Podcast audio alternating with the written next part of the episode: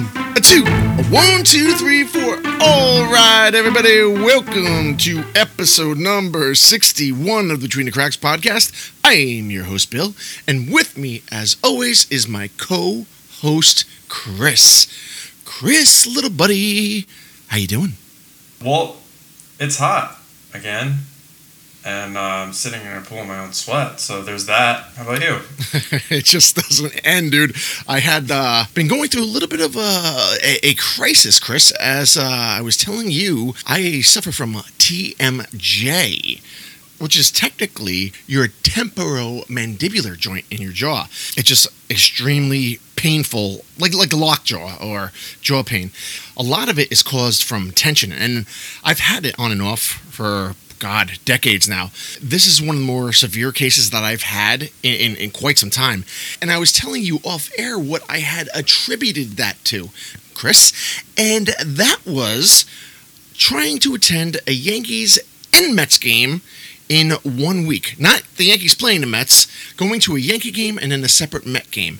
And as I told you, when I drove down to Yankee Stadium that fateful day, it was about an hour and 45-minute drive. We get down there, dude, and they cancel the game as we're online for parking. Parking, which is $44, I might add. Yeah, I remember you telling me that.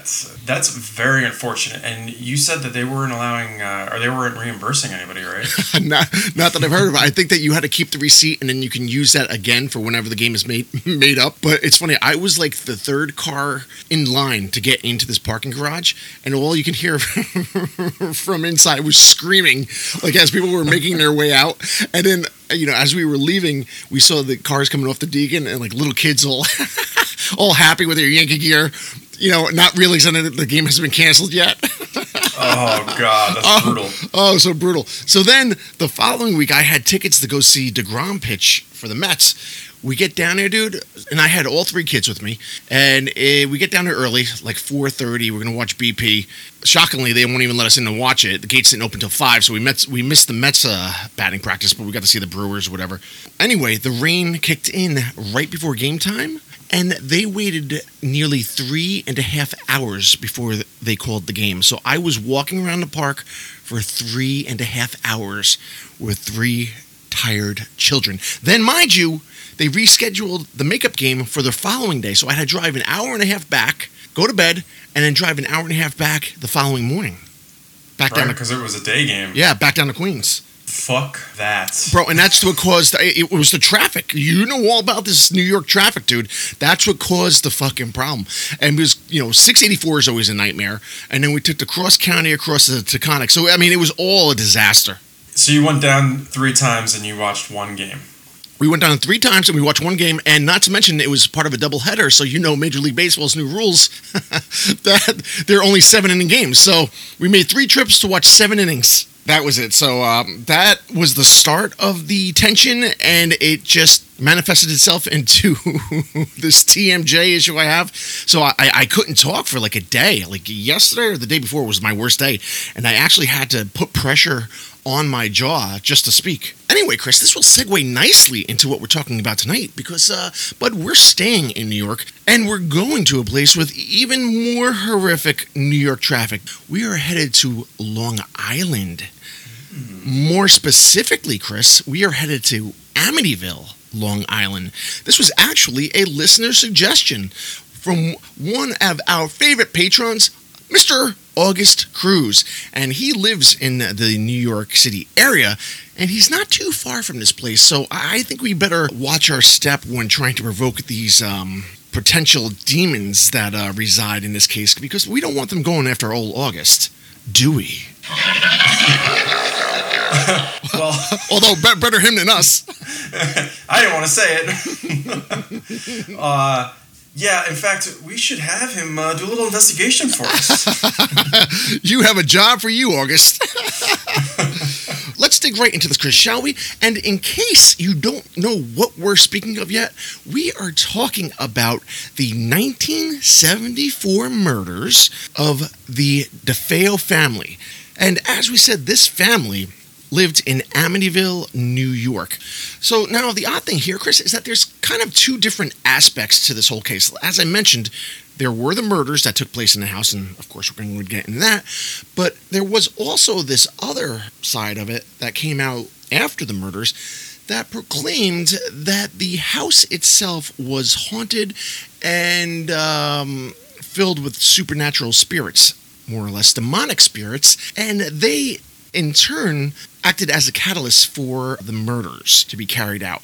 As I said, in 1974, to be more specific, November 13th of 1974, 23-year-old Ronald DeFeo Jr. Now, think about that. Think about how young 23 is. This is just insane to me. Anyway, Ronald murdered his entire family that morning. His father, Ronald DeFeo Sr., who was 43 years old, his mom, Louise DeFeo, 43 years old, and his four siblings. And now this gets a little bit tough because these kids were so young. His sister, Dawn, who was 18, his sister, Allison, who was 13, his brother, Mark, who was 12, and his youngest brother, John Matthew, who was 9. Ronald murdered all 6 members of his immediate family. It's tough to think about someone being able to kill any one of their family members, let alone their entire family. And obviously you're thinking mental illness of some sort, because you have to literally just be kind of soulless to just continuously execute each member of your family. So the really interesting part about this we're going to get into is that he was using a .35 caliber lever action rifle. So this gun wasn't silenced. It was probably pretty loud when the shots went off. But yet, there was no signs of any struggle or that any one person heard the shot, gets up, everyone wakes up. I think the parents were shot more than once, right? And then each of the siblings were shot once? Yes. And think about how loud that must have been, right? And there's a theory where people say that they believe that the family must have been drugged or sedated in some way, because like what you're saying, Chris, is it makes no sense that you would hear a gunshot go off in your house and how unbelievably loud that would be, and there would be no reaction to that. That seems nearly impossible to me. So that you mentioned the fact, which is what obviously brought about a bunch of questions, because how would no one hear that? How did people not get up? How was there no signs of a struggle? And apparently none of the victims, they found any drugs in their blood or in their system that would have deemed that they could have been drugged or sedated. Yeah, you're absolutely right. The autopsy showed that there was indeed nothing in their system, so they weren't drugged. So how was it possible that there were no signs of a struggle, and then each of the family members were turned over in their bed and basically looked as if they were laying there peacefully? There were no signs that they put up any kind of fight. Right, that's actually kind of the sick part here, too, is there what basically seems like they were all arranged after the killing. Like you said, in the same position, and it kind of just makes you cringe because it just gives you the idea of someone doing this and then moving the bodies in a different position so that they're all aligned the same way. So it's just very kind of creepy to think about.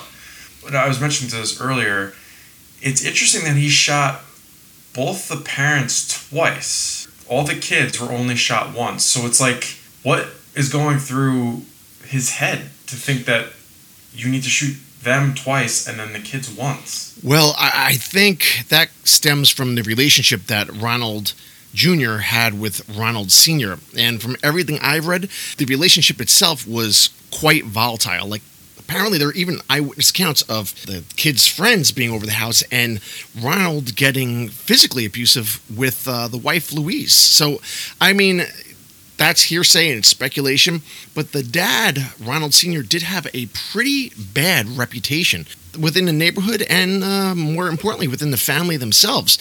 So, as you could see there, we're going off of the double gunshot wound, perhaps there was a little more animosity there, and I think that might be the reason. They say, anyway, that this probably took place within a matter of 15 minutes from start to finish. It only takes a couple seconds to put off 2 shots, right? So, 15 minutes is enough time for the first 2 victims, let's just say the parents, to cause someone else in the house to wake up. But you're also, you're not talking about very young kids, right? So, they're old enough, I'd imagine, to, be frightened or hear and do something, run, hide, whatever. It's just very interesting how this all happened, and that there was no sign at all that anyone ran to a different part. I mean, maybe. Do we actually know? Did somebody run towards him? Because we know that they're all in the same position, so we don't know if they were necessarily all killed in the same position. Well, the thing is, too, that they didn't find blood in other parts of the house. I mean, they found some gunshot residue, but no blood in any other portions of the house. I think it's odd that the family didn't respond or react to this, but the neighbor said that they didn't hear any gunshots as well. Automatically, you'd probably think, oh, maybe he put a silencer on his thing or some kind of sound suppressor, but the police said they found absolutely nothing in the house. He killed them in the early morning hours on the 13th, right? And then he went to work, and they came back to the bar to have some drinks, and then went home, kind of just to, like, you know, have an alibi of some sort, I guess. He committed the murders at approximately 3:15 a.m. And now remember that time, because that's going to come into play when we start discussing the paranormal aspect of this case. And we all know what 3:15 is, Chris. You know, from the hours of 3 a.m. to 4 a.m., we refer to that as the witching hour. Just keep that on the back burner for right now, because that's going to come into play. We're going to now go into the morning of the murder and retrace Ronald's steps throughout the day. So at 3:15 a.m., he committed the 6 murders. From there, he went to work at the family dealership, Chris, the car dealership that his family owned. We should mention that Ronald had a long history of alcoholism and drug abuse, more specifically LSD and heroin. Unfortunately, his family rewarded him with a job to try to help him get his life straightened out, and apparently that didn't work out too well. But he proceeded to go to work that following morning. I'm assuming he showered and got rid of any kind of evidence that was on him, went to work as if nothing had happened, and he proceeded to make phone calls throughout the day to the house to, once again, provide an alibi, to make it look like he was concerned about his family, make it look like, you know, he's trying to call them, and or, you know, just doing regular day-to-day activities, you know, like you would just call to check in and whatnot. So anyway, he finishes his day at work, and then he, as you mentioned, made his way to the bar. And this is one of your typical Long Island strip mall type bars, right? Nothing fancy. He goes in there, everybody knows him. So he's having drinks and whatnot. He goes to one of the payphones, and remember, this is 74, there's no cell phones around, so he goes to one of the payphones, makes a call to the house, once again, trying to provide himself with an alibi or make himself look innocent, that he had no idea that the family has already been murdered. So he says to them he's going to go back to his house, which is right down the road, and check on them, and then he'll be back. It's at that point, Chris, that we don't even know if he goes back to the house, but we do know that he made his way back to the bar, comes running into the bar, and says, and I quote here, "You got to help me. I think my mother and father are shot." That's kind of odd, right? I mean, I think that they're shot, right? I mean, you would have to kind of be able to tell that right away, unless you ran right back out of the house, if that's what he's trying to insinuate there. So anyway, he yells that out as he gets back into the bar, and a small group of his friends made their way back to his house, and that's when they make the discovery that not only are the parents dead, but all 4 of the remaining DeFeo children have been murdered as well. And it was at that point one of his friends made a call to the police and said that he believes that the family members were shot, and they're all laying dead in their bed. That's a little creepy in itself, too. Imagine being the friend of this guy and him telling you that he thinks his family was shot, and then you go run to the house where, who the hell knows, he could just fucking kill those people, too, for all we know. This guy's a murderer of 6 of his own family members. You don't even know what the hell this guy's going to do. Clearly, he has no remorse. Well, it's weird. Have you ever known a murderer? Have I ever known a murderer? Like, known a murderer. Like somebody that you've known that has eventually committed a murder? Not that I know of. This is crazy. I went to high school with a kid, and come to find out that he is doing 2 life sentences for a double murder. And you know, you can always say that you knew that something was wrong with the guy. You know, hindsight's always 20/20, but there really was something wrong with this dude. So he went on to murder these two elderly people in a different state. But, you know, what got me thinking about this and trying to relate it to this is that when you're dealing with somebody who eventually commits a murder or has committed a murder in the past, you know, how lucky do you feel that they didn't do this to you? Like, we're referring to these friends here. How do they look at it all these years later that, my God, I'm lucky that this guy never tried to kill me? Seriously. I mean, because who knows what was going through his mind and why he chose his family, or if there was a specific reason why he wanted to kill his family.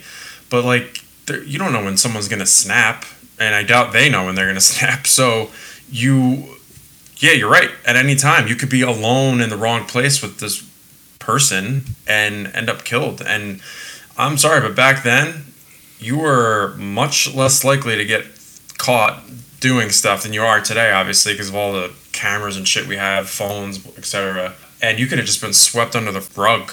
Like you're talking about, that time era, there was no CCTV cameras, there's no cell phones, no cameras in everybody's pockets. So yeah, your point is right that, you know, it was a lot easier to get away with at that point. So let's get back to the case here. So when the police arrive, they see that Ronald DeFeo Jr. is the lone remaining family member. So they immediately take him in and, you know, they're questioning him or whatnot, but they believe that he is a victim here himself because he came up with the story that he believed that his family was involved with the mob in some sort of way, and it was actually a mob hitman that carried out all of the murders. But it didn't last long, Chris, because the following day, DeFeo confessed to the murder. Yeah, and he said, once I started, I just couldn't stop. It went so fast. I mean, obviously, there's got to be suspicions at this point that he could have done it. But can you imagine someone plotting out this whole story and saying, you know, I think it was this mob person, blah, blah, and then all of a sudden the next day saying, once I started, I couldn't stop doing it. I mean, that's just chilling.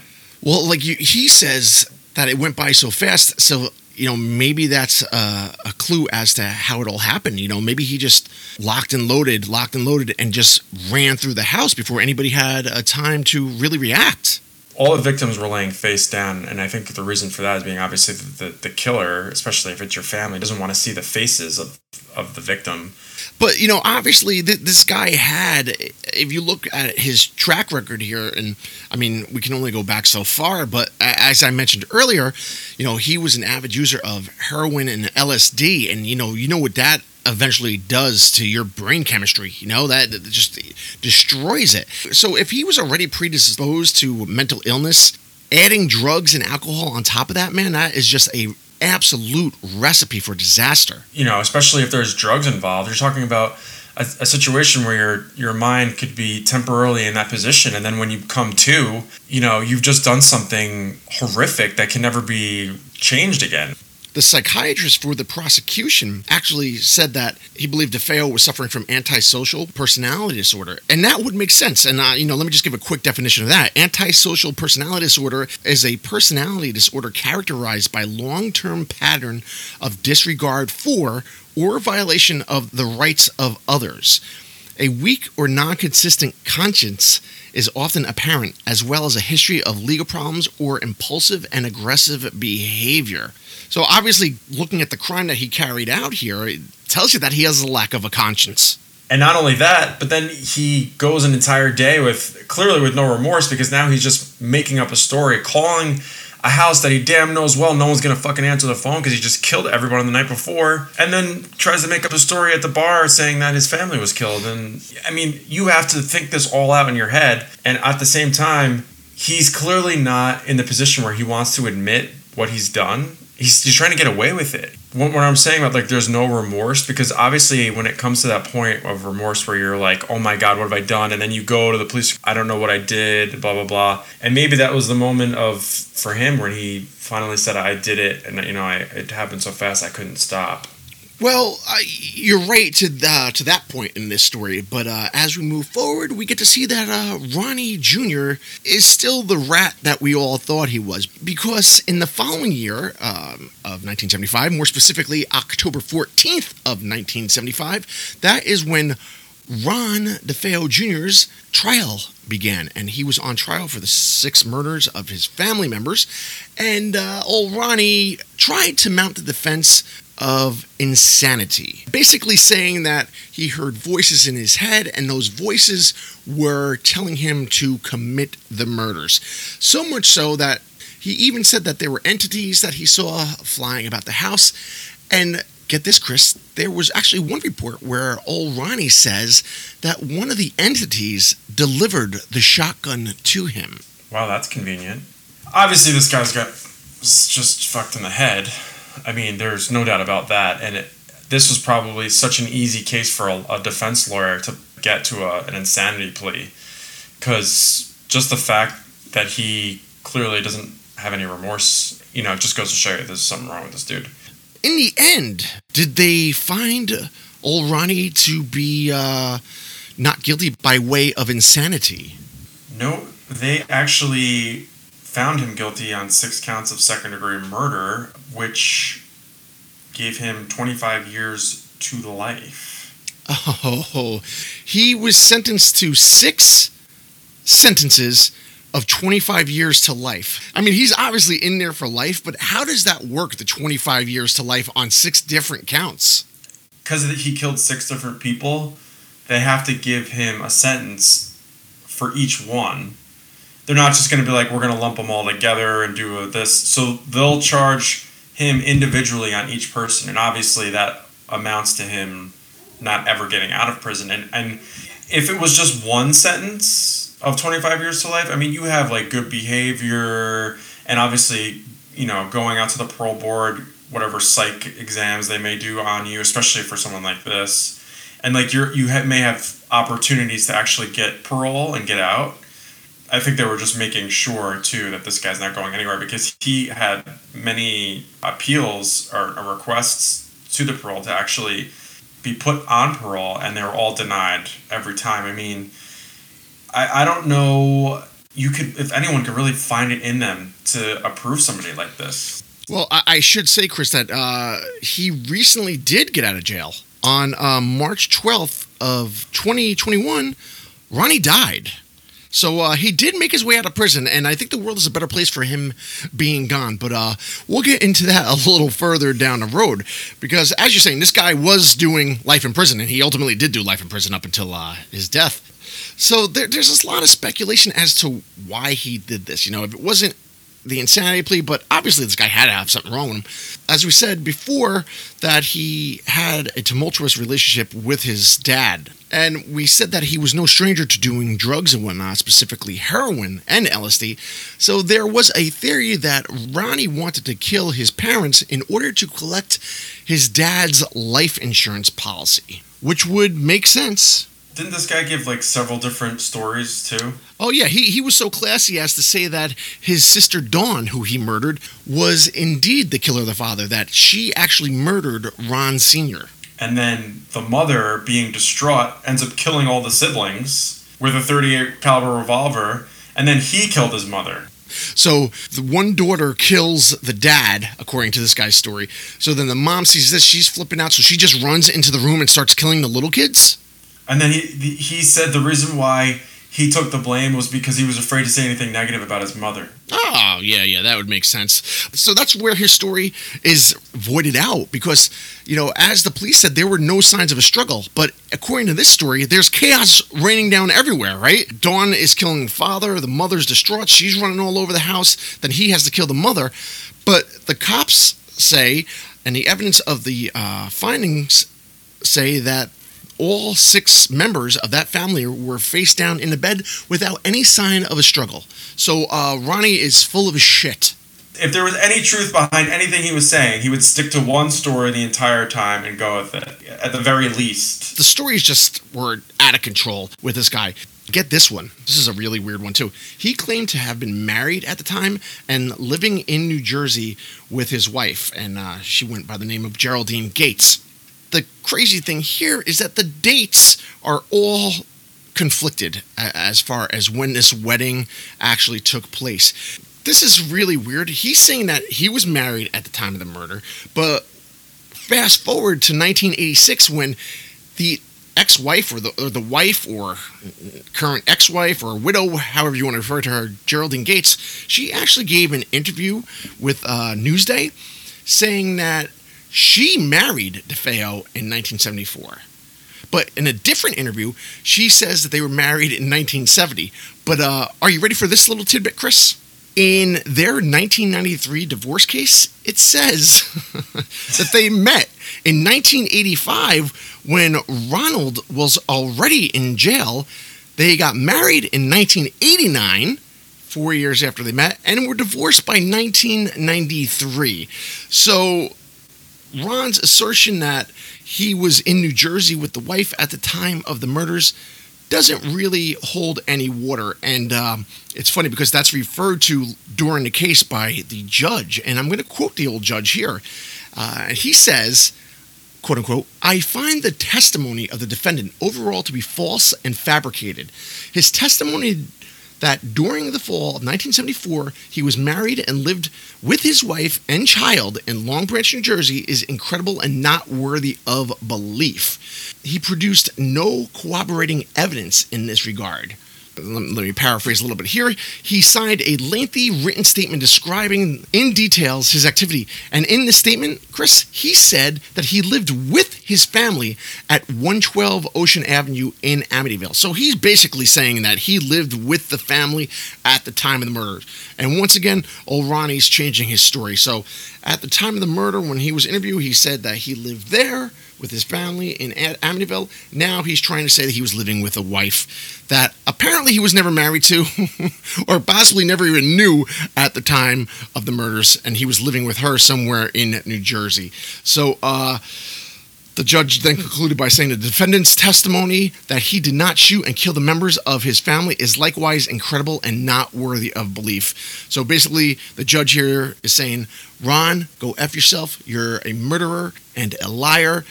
And we're throwing away the key. See you later, pal. So, Bill, what do you say we jump into the paranormal side of things? Yes, Chris, because this story is not over in the least. Get this. So, after the murders take place, a new family decides to purchase 112 Ocean Avenue in Amityville, New York. And might I mention, Chris, we should describe this house before we go any further. I've actually been to this house. Not inside of it, but I think I've told this story once before. I've driven past it. I lived in Yonkers, and my dad lives out in Massapequa or Seaford. This was during the time when this shit was just going crazy, like late 70s, early 80s. And he actually took me to the house to check it out. And I remember just being terrified of it because, as most of the people who are listening to this probably know, that the house had those quarter moon windows up at the top. It was like the top level of the house, and it kind of looked like a set of eyes.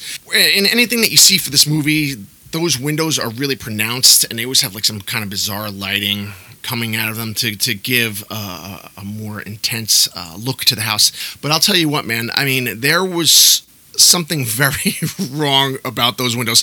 Whether somebody had been murdered there or not, I would want nothing to do with that. And luckily now, in this day, in 2021, the house had been remodeled quite a few times, so those windows are indeed gone. But where they are now, no one knows. But let's get back to the story, Chris, please. In 1975, the following year, a new family purchased the home, and that couple was George and Kathy Lutz. They moved in there with their three children to the beautiful Ocean Avenue in Amityville. What could possibly go wrong? Chris, if your answer was everything, you would be correct. Let me start by saying this. If you were looking to buy a house and you knew that there had been the murder of 6 people in it, would you want to live there? No. Even if I had torn the place down and remodeled the entire thing, I wouldn't be able to do it.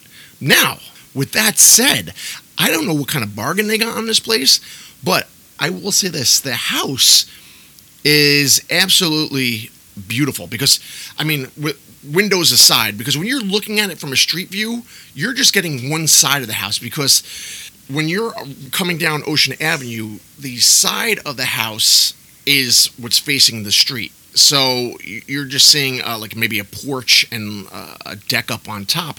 But what's interesting, Chris, on the back end, on the other side of the house, it leads right into this body of water. And I don't know if it's a Long Island Sound. I mean, I'm guessing it must be.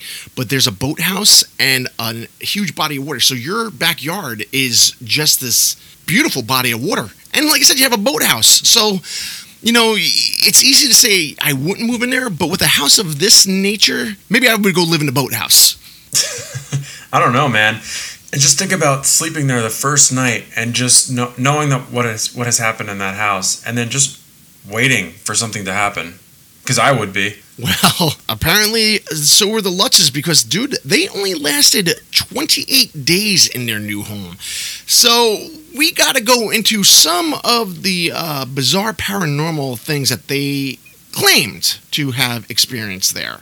Now, Chris, we're going to get into all those things that they experienced, but I should mention quickly that there is speculation. Now, I don't know how accurate it is or how true it is, but apparently the Lutzes, for an additional $400, were able to keep a majority of the DeFeo's furniture that was remaining in the house at 112 Ocean Avenue. I mean, how crazy is that? Like, I'm really hoping that that part of the story isn't true, because we don't know what's true and what's not with all the things that we're going to come to find out. But that is one of the more creepier things of this case, if indeed that is true. Yeah, because they didn't move any of the furniture. Apparently, one of the other claims was that it was left in place, all the furniture. God, that's horrifying. Now, Chris, we'd be remiss if we didn't mention some of the bizarre happenings that were reported by the Lutzes. So let's get into some of it, and we'll go through this as quickly as possible. Now, old George here, he was known as having a very kind and patient disposition, but apparently upon moving in there, he became more and more irritable and aggressive as the days went on. And he was the one who began to notice some of the odd things that were happening. One of the more bizarre things that he noticed was that every night, he was waking up at 3:15 a.m., the exact time of the DeFeo murders. And that is when I leave the house. Well, I'm not going to lie, dude. Like, I'll wake up all times of the night, you know, go to the bathroom or eat, get a drink, whatever. And when I wake up at like 3:15, I always feel a little funny. Like, I'm always a little uneasy about going into the kitchen or something like that. And it's funny how that plays games with you. It's not like I feel something, but, you know, I start maybe freaking myself out. But, yeah, so that was the first thing that he noticed, was that he was constantly waking up at 3:15 for this month that they lived there. And the claims started getting a little more bizarre. He even said that, and now get this, Chris, he said that he had witnessed his wife and children levitating. Wow, that's not supposed to happen. No. That's not something you want to see. And, I mean, my God, I would do anything to protect my children, anything. But if I did walk into a room and saw all three of them levitating, I think they might be on their own for a little bit. They'll all be able to sort this out. I'm just going to leave. Let me get some coffee and see what we can do here.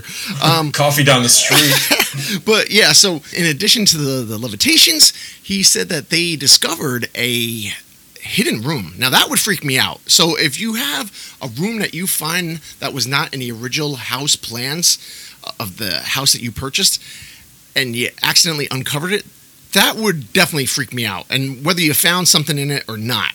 Well, it would freak me out even more in a house that you know had 6 people murdered in it. Very, very good point, Chris. Very good point. Yeah, so any little thing that you find could start becoming a sign, right? When you know the history of this place, anything that happens, you could start taking it as, oh my God, you know, we got to get the hell out of here, baby.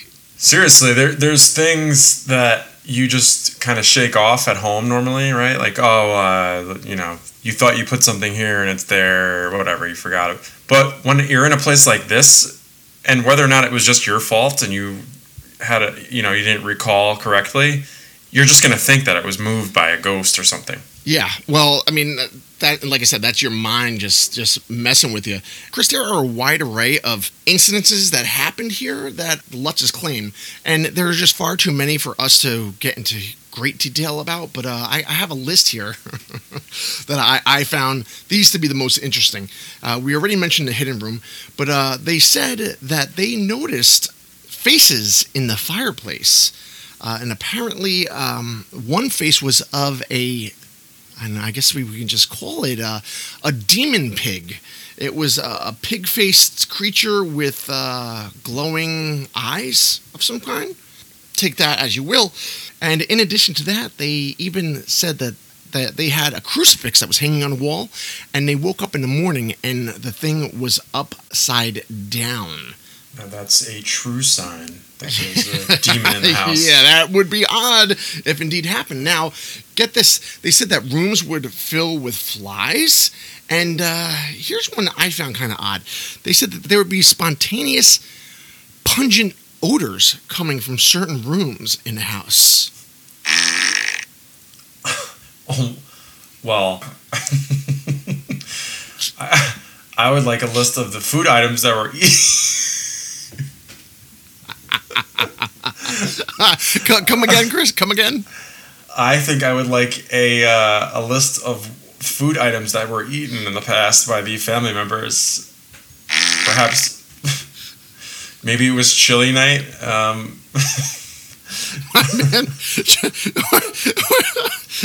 Unless George was just crop dusting around the house. And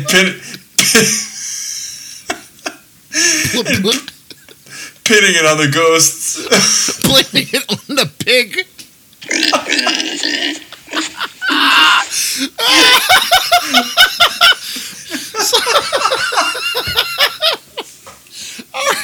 All right. So here, but now here's the weird thing, Chris, is that oh my God, we're gonna get some 1-star reviews from this. But we come to find out that the Lutzes, believe it or not, took a polygraph, and whatever, you know, everybody has their own thoughts and feelings on polygraphs. I personally think they're bullshit, but the Lutzes did take a series of polygraph exams, and they were found to be telling the truth from these exams. And get this, Chris, this is the worst part. They lost money on this house. Now, I'm all for creating a buzz and wanting to believe in something more than what we have here on Earth. But that comes to a dead halt, my man, when I start losing money. So I don't know what to believe here at this point. Now, you know, there is a lack of credibility in some of their claims, but to think of the fact that they lost money on this deal after 1 month living in this home, I don't know, maybe they couldn't afford it and they were looking to try to get out of it. So apparently the couple didn't have any problems paying for the house, not only because it was well under the market price at $80,000, clearly because of the recent events, but they also had gotten a large amount of money that they were able to put a down payment on this house with the money that Kathy got from selling her mother's house. Now, Kathy's kids, the kids in this house, they were not George's kids. They were Kathy's kids from another marriage. So they obviously weren't struggling for money. They could have easily just been freaked out and wanted to get the hell out. But as we said, some of their claims were obviously dismissed and were proven to be false. Like there was one claim, Chris, that they said that they had a priest come over to bless the house. And once the priest was giving a blessing on the house, there was a voice that said to the priest, "Get out!" And he then warned the Lutzes that they need to get out. But here's the thing. They interviewed the priest later on. He said that he was never there. There's a lot of that going on in this case, too. So if you look a little further into it, we obviously can't go over every little thing, but there was talks about how some of these stories were just made up by the lawyer. Not only the lawyer, though, Chris, we should mention who else comes into play in this case. Someone that listeners of our show might be quite familiar with, and that would be the one and only Ed and Lorraine Warren. Yes, because we have discussed them back when we were talking about your good friends, Bill, Annabelle. Oh, from the Conjuring movies, yes, indeed. We should preface this by saying that Ed and Lorraine Warren are paranormal investigators. There's a lot of controversy surrounding them, whether their claims are accurate, because what often happens once the Warrens get involved, Chris, There tends to be books, TV shows, interviews, movies that come out after their findings. And all those things equal one thing: money. Yes. So you got to take everything you hear from them with a grain of salt. Some people believe in the paranormal, some people don't. But the one piece of evidence that they provided us with, and probably the most famous, is a picture entitled The Amityville Ghost Boy. And I'll post this on Instagram so everybody can get a chance to look at it. Now, Chris, this picture was apparently taken by Ed and Lorraine Warren a mere few weeks after the Lutzes left their house in fear. Now, upon looking at this, and obviously this was a picture from the 70s, so it's grainy, it already has that yellow tint. It looks a little creepy just in and of itself, just by the deterioration of it. Now, if you're looking at it, you'll see a railing of a staircase. On the left-hand side, you have one door that you're looking at straight ahead into one room, and then there's another door that is adjacent to that door. The handrail going up to what I assume is the third story provides a little bit of a barrier, but it's right above that rail that you see what appears to be two glowing eyes and a quite miniature statured body, for lack of a better phrase, Chris. Right, it definitely looks like a child. Now remember, when someone puts in the caption of a photo, the first thing you're going to look and see is what they're saying, right? If you're going to say, oh, this is a picture of a demonic small boy, you're like, oh yeah, that looks like a small boy. Now, obviously, being the size of the head and how low it is, it definitely looks like it would be a child's. And it definitely looks like a face. You know, when eyes get captured in certain lighting, especially with cameras back then, I'm sure, you get that appeal or that look of that, like, glowing eyes thing. So who the hell knows? I will say, if I took this picture and after taking it I saw that in the picture, I'd probably never return to the house. I don't care if it was doctored or not. It's definitely creepy. And because of the photos, what they looked like back in the day, it definitely adds to the creepiness. Like I said, take everything here with a grain of salt. The Warrens are obviously interested in the paranormal, and they're going to attempt to find whatever they can. And it was at that point, if they do have findings, they can then discuss them on all the various outlets that we already spoke of. Now, to wrap this all up, Chris, and this is where I think some of the claims begin to lose a little bit of credibility, because a few years later, the house is sold again. It's changed hands quite a few times. But this time it was sold to a Mr. and Mrs. Cromarty. And get this, Chris, they bought the house for $55,000. A waterfront property in Suffolk County for $55,000. Could you imagine? Wow. I mean, obviously this is dated back to 77, but my God, if you held on to that thing today, good grief. Oh, absolutely. Because now you're talking about enough years passed by with the whole allure about behind this house, especially for people that are super into paranormal or into cases like this, especially being, I mean, God, everyone knows about the Amityville Horror. Oh, my God. Well, they actually went on to change the address. They changed it from 112 Ocean Avenue to 108. But I don't think you're really fooling anybody there. Unless you change the appearance of the house enough. And it's funny because they mentioned that this was done so that it wasn't as easy for people to find the house and to harass, you know, or come by and visit.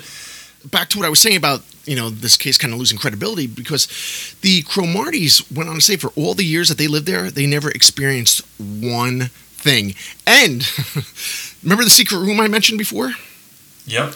The Cromartys say that it was well known when they were showing the house and on the prints of the house themselves that it was nothing but a small closet. And suddenly becomes a secret room. Just a small closet. And get this, Chris, that was not concealed in any way. So it's basically a door, you know, probably a 3/4 length door that, you know, for holding like shoes or some other kind of bullshit, whatever you want to put in there. I will say, though, I would probably never go in it. No. I mean, it's easy for me to talk bravely when I'm behind this microphone. I could be as tough as I want. But if you wanted me to go into this house and open that door, the answer is no. But as of today, Chris, all the owners of this home have said they've experienced nothing. The only problem that they have are people that are interested in this case and continue to this day to come by and look at the house. So to just go briefly into where this house currently stands, and you said this is 108 Ocean Avenue, right? Yes, I did. Well, it currently is estimated at $878,000. So if they held on to that house, you're talking about an insane return. But God, that's painful. They actually blurred the house on. If you look on Zillow, the house is actually blurred, which clearly is meant to just conceal the identity of the house so people don't know what the Amityville Horror house looks like, I guess. Well, dude, I meant to bring that up to you because I went and did a street view search of it, and then the house is blurred itself. So I did it at night, so I started getting freaked out, like, holy shit. I didn't even think that it was done purposely at the time, but I'm like, now, that was the reason that they did it. As we said, I mean, there's two different parts of this story. It's like the original and then the sequel, right? You have these terrible murders that took place, but then you have this completely different story of this paranormal house, and this house that is controlled by a demonic spirit, right? So, I mean, this is a really interesting case, and it's still, to this day, mind you, these murders took place in 1974. To this day, in 2021, this story still garners tons of attention, and tons of people still drive by this place and take pictures of it nearly every day. We got to get the hell out of here. I'm starting to burn alive in this place. Before we go, what says you, bud? Do you think that there was anything paranormal going on at 112 Ocean Avenue that could have caused... Let me also say this. That could have caused Ronald DeFeo Jr. to act in the manner that he did. I'm going to say no. I'm going to say that these were... definitely the murders of somebody who is mentally ill. And I won't necessarily jump to say that the house didn't have some sort of freakiness going on inside of it with the owners right after.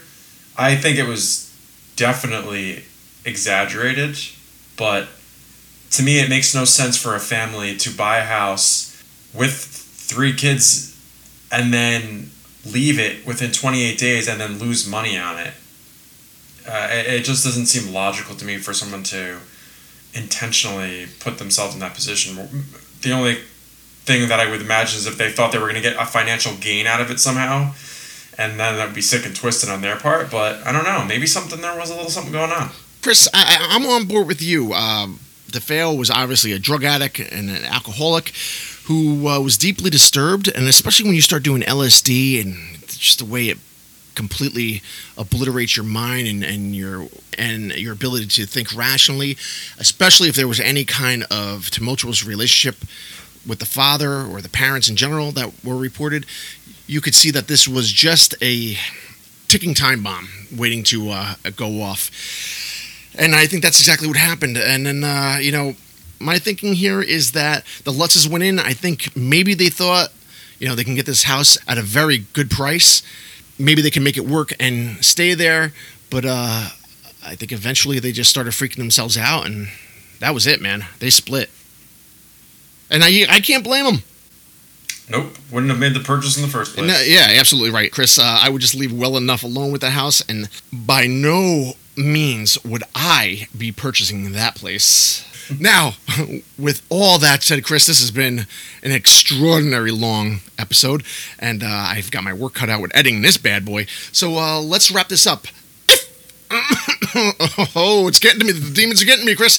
If you want to get in touch with us, you can reach us at btcpod2020@gmail.com, or you can find us on Instagram at the Between Cracks Podcast. You can message us there. We'll get back to you. If you would love to become one of our lovely patrons, you can do that by following the link in the show notes. Just click on that, and we have all different tiers that offer different things for our lovely patrons. Also, if you want any merch, you can find us on Teespring and just search BTC. That link is in the show notes as well. So, with all that said, Chris, why don't you say we wish the fine, fine people out in podcast land the fondest of farewells.